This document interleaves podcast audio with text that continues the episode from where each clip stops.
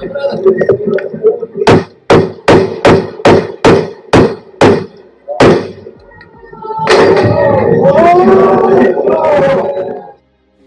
che avete appena ascoltato è il suono di una strage. Lo ha trasmesso in diretta su Facebook, insieme alle immagini, un ragazzo australiano che si chiama Brenton Harrison Tarrant, il 15 marzo del 2019. Molti ricordano sicuramente il filmato, c'è chi l'ha cercato su internet o chi semplicemente lo ha trovato scorrendo la home.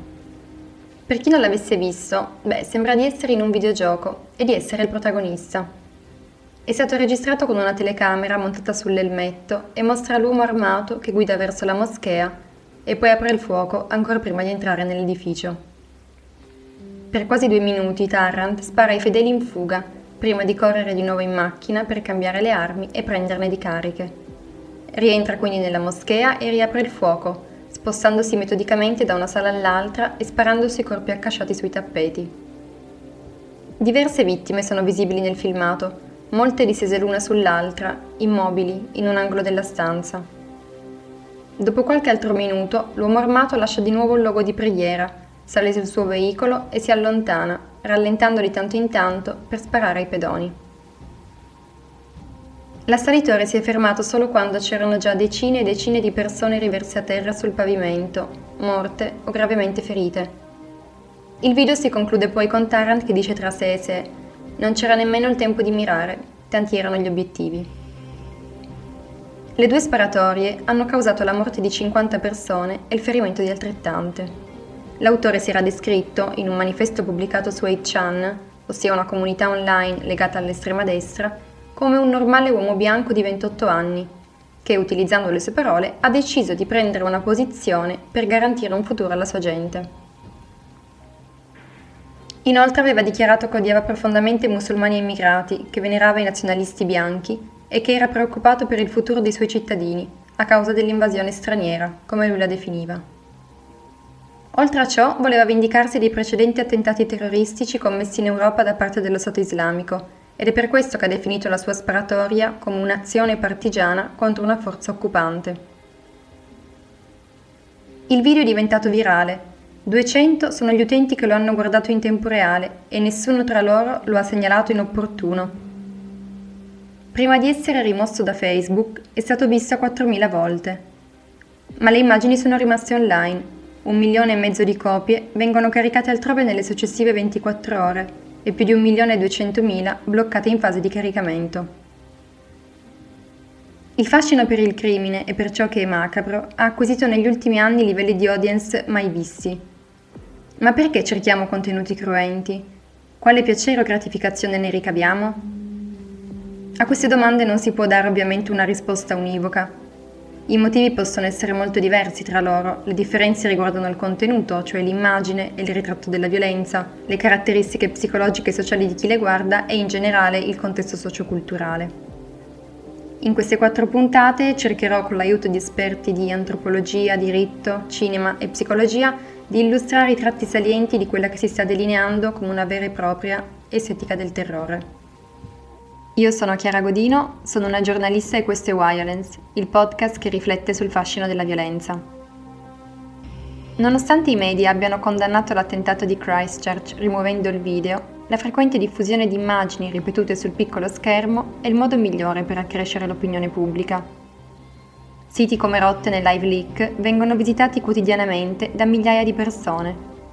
Per esempio su Ogrish, che adesso non esiste più, in un anno sono state registrate 750.000 visualizzazioni statunitensi per i soli filmati delle decapitazioni. L'avvento di Internet ha infatti permesso agli utenti di andare incontro a un numero alto di informazioni, le più disparate, in un tempo estremamente ridotto, e di conoscere ciò che avviene dall'altra parte del mondo nel momento stesso in cui accade.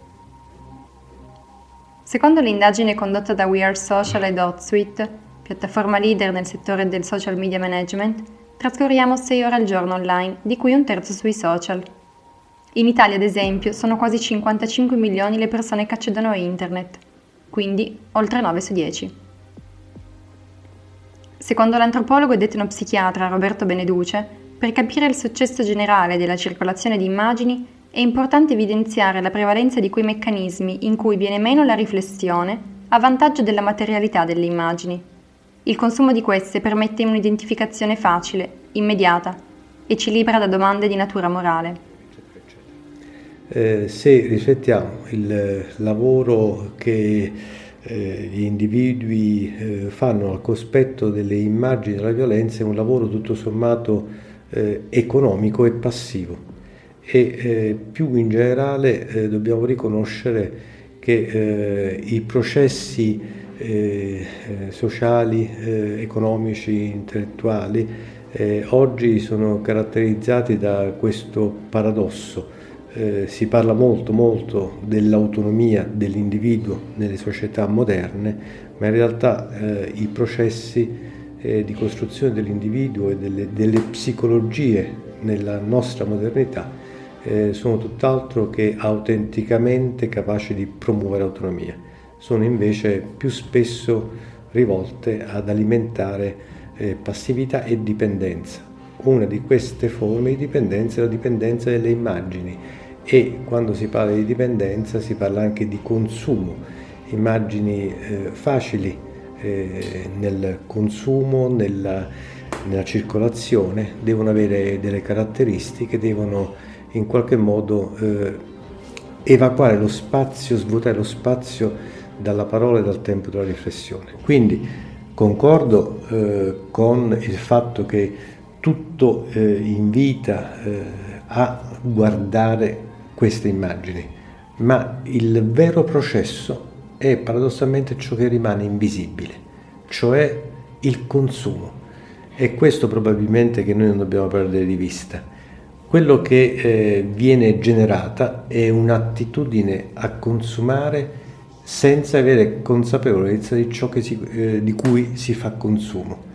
E questo è quanto mi, dice, mi faceva dire prima che Oggi eh, i processi economico-sociali generano una dipendenza eh, generalizzata eh, che è un, un, habitus, indipendentemente dal prodotto, indipendentemente dall'obiettivo o dalle ragioni di una scelta, quello che serve è eh, un'attitudine eh, ingovernabile al consumo.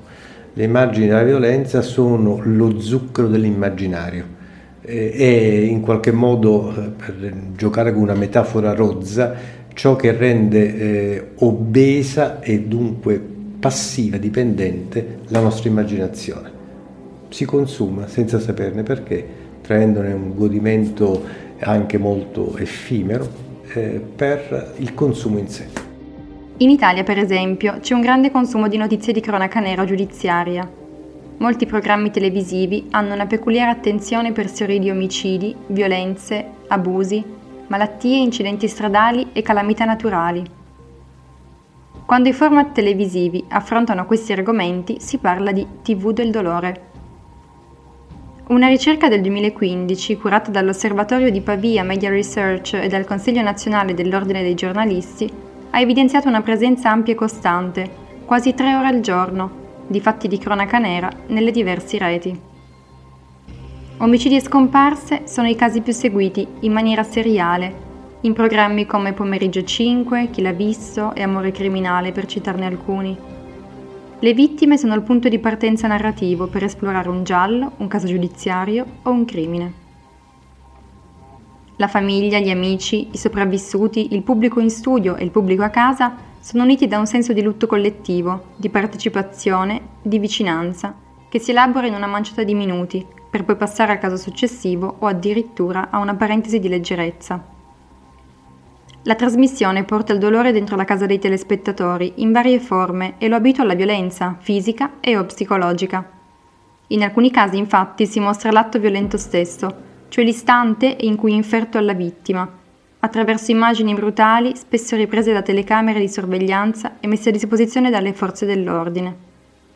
I fotogrammi sono sgranati, in bianco e nero, rallentati nel montaggio, i volti oscurati proposti al ritmo di musica incalzante o di una triste colonna sonora ipnotica, che suggestiona lo spettatore associando elementi di finzione alla realtà. Indipendentemente dalla crudezza delle immagini trasmesse, questa tipologia di televisione trasforma un dolore privato in uno spettacolo pubblico. La violenza e il dolore sono così utilizzati come uno strumento di comunicazione e di manipolazione estremamente persuasivo. Il linguaggio col quale vengono narrati è sempre più alla portata di tutti, bambini compresi, e sui social network e in televisione diventa molto aggressivo. La denigrazione è alla base di questo tipo di interazioni e spesso diverte. Stefano Paolillo, esperto di psicologia dell'audiovisivo, e Alessandro Maducci, docente di regia e tecniche videoclip, spiegano come questi contenuti facciano audience. Certo. Um, ma nel, nelle televisioni soprattutto e um, negli ultimi anni anche sul web, uh, rappresentare l'audienza, far vedere atti violenti uh, in video, um, le persone si avvicinano, ma la paura che viene generata le rende più manipolabili.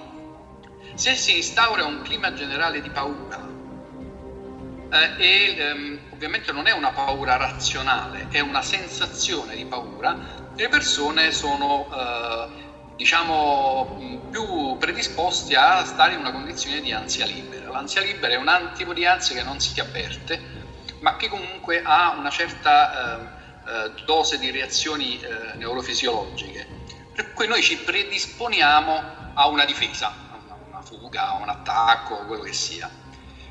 E quando abbiamo paura siamo meno capaci di ragionare, siamo meno freddi. Il cinema lo rappresenta spesso questo meccanismo, che, che quello freddo, no? Mm-hmm. Proprio perché se si ha paura si è più facilmente gestibili, non rispondiamo bene del nostro comportamento. E purtroppo chi fa video, televisione, cinema eh, o altro lo sa perfettamente, lo usa a piene mani. Mi chiedeva ehm, dei programmi di intrattenimento da, da, dal crimine vario delle, delle, delle, fiction alla violenza nei telegiornali per esempio. E, mh, per la ragione che le dicevo prima la, la, la, la paura è, fa audience la paura fa pubblico la paura fidelizza.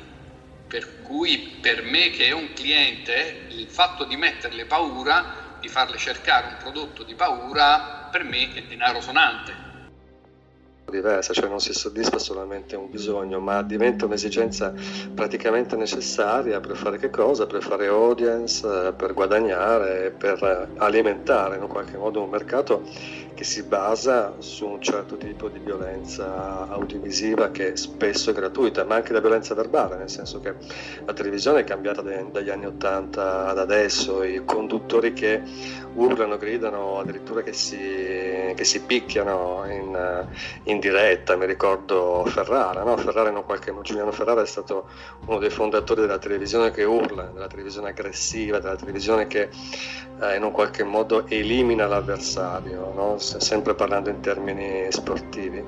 Anche quello è un tipo di violenza che volendo potrebbe essere catartica. È chiaro che se diventa sistematica diventa un linguaggio comune, comunemente usato e che spesso può essere inteso come l'unico linguaggio possibile, quello della sopraffazione. E questo ovviamente è, una, è un problema rispetto anche a tante immagini che si vedono su internet. Sì, allora il caso di internet secondo me è ancora più particolare perché è un sistema di comunicazione che ha trasformato lo spettatore in un voyeur, nel senso che ehm, la possibilità di avere a che fare con un archivio di immagini che può essere fruito in maniera sostanzialmente anonima eh, e che ha una ricchezza di, di possibilità e una dire, modalità di sviamento della censura che è molto più forte rispetto, rispetto, alla televisione che è più regolata, ha comunque spinto in là il desiderio di vedere dell'essere umano che comunque è una cosa anche questa normale, cioè la pulsione scopica, cioè la necessità di vedere e di guardare, a volte rappresenta semplicemente un'esperienza, nel senso che a volte le esperienze più...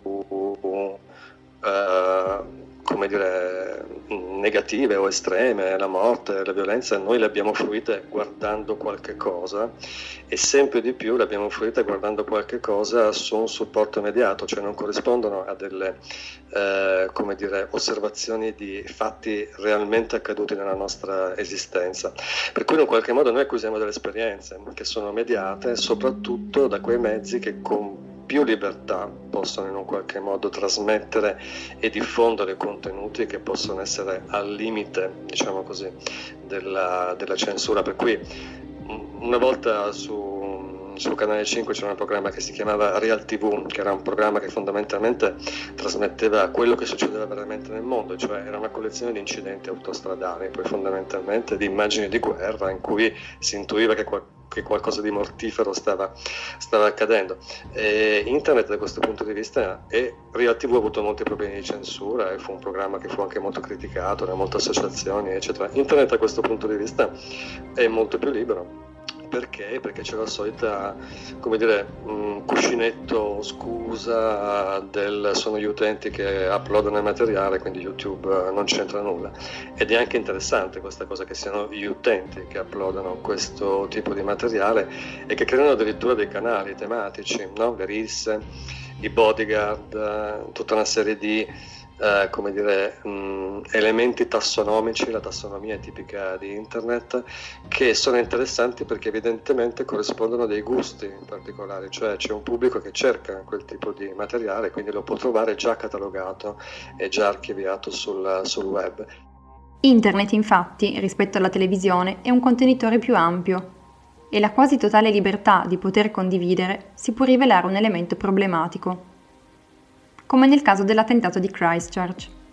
Ma è giusto poter cercare e guardare video e foto offensive, violente, discriminanti? Bisogna intervenire?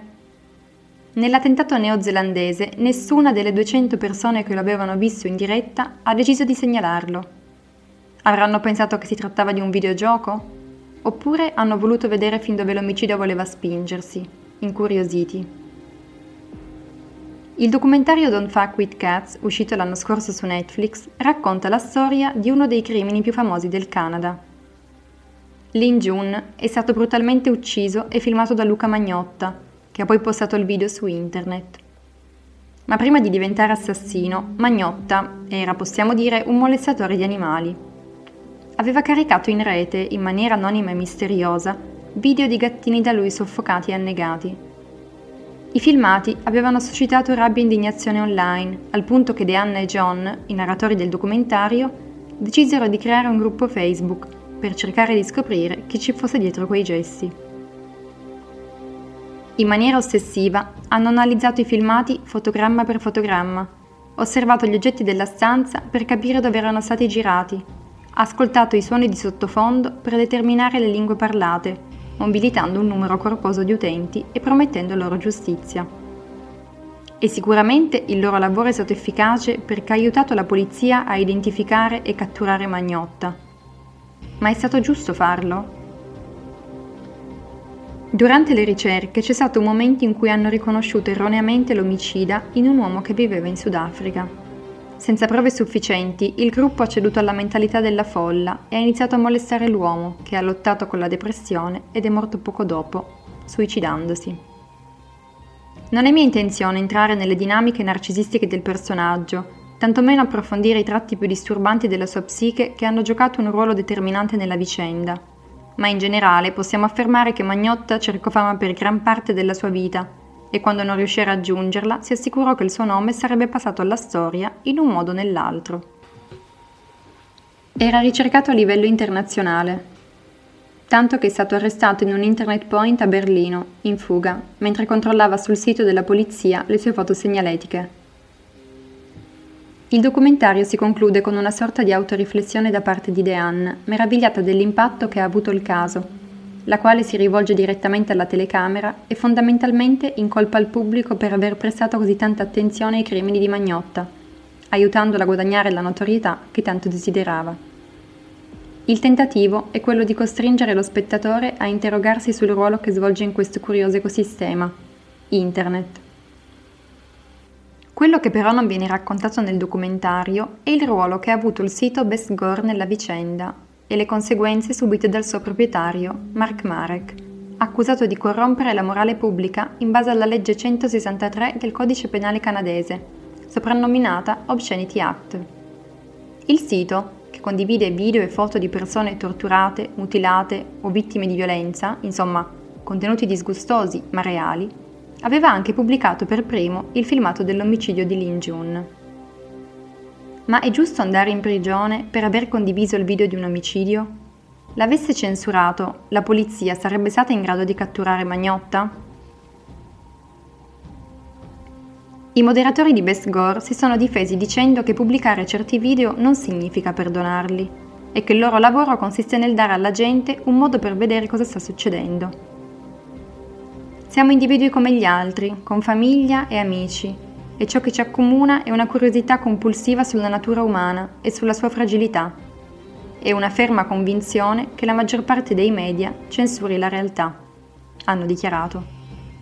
Il che è perfettamente legale. Perché non dovrebbero farlo? Quando esplode una bomba o due treni si scontrano, provano a trovare quelle immagini e a metterle a disposizione per le persone che vogliono vederle. Negli Stati Uniti, per esempio, a differenza del Canada, i siti web sono protetti dalla sezione 230 del Communications Decency Act. Quindi se stanno mostrando qualcosa creato da qualcun altro, non stanno commettendo un'illegalità, anche se quel qualcosa è un omicidio.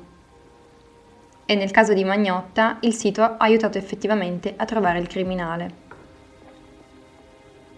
La sua cattura è riuscita anche grazie alla collaborazione di un gruppo Facebook che si è identificato nelle vittime, ha empatizzato con queste e da spettatore passivo è diventato attivo. Come spiega l'antropologo Beneduce, questo è un tipo di identificazione facile, immediato. la violenza eh, esercitata da individui, eh, da individui, da attori individuali e questo eh, permette di tagliare corto con tutte quelle eh, connessioni eh, geopolitiche, storiche che renderebbero complessa l'identificazione. Un'identificazione facile, eh, c'è una, una, vittima, c'è un, un eroe, c'è un soggetto con il quale l'osservatore, spettatore può agilmente identificarsi. E in alcuni casi, perché no, ci si identifica anche col cattivo, una ricerca realizzata da Matthew Grizzard dell'Università di Buffalo ha cercato di capire perché gli spettatori siano attratti da personaggi che si comportano male. La prima tendenza è quella di patteggiare per il comportamento dei buoni, ma la competenza e le capacità dei cattivi fanno la differenza. Se anche la moralità non è proprio delle migliori, l'intelligenza e l'abilità ci attraggono. Altri due elementi da considerare sono il contesto e la fragilità, Spesso infatti il cattivo vive in un ambiente ostile e per salvarsi deve reagire. Molti hanno alle spalle una storia che nasce dal dolore e dalla sofferenza e la loro complessità li rende ai nostri occhi più credibili e ci permette di medesimarci maggiormente. Complessità che rispecchia quella dell'essere umano.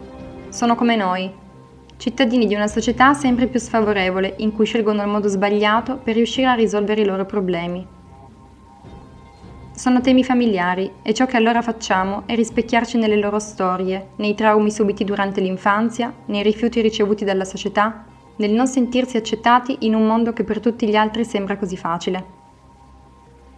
Mostrare affinità o simpatia verso questi personaggi non fa di noi persone immorali.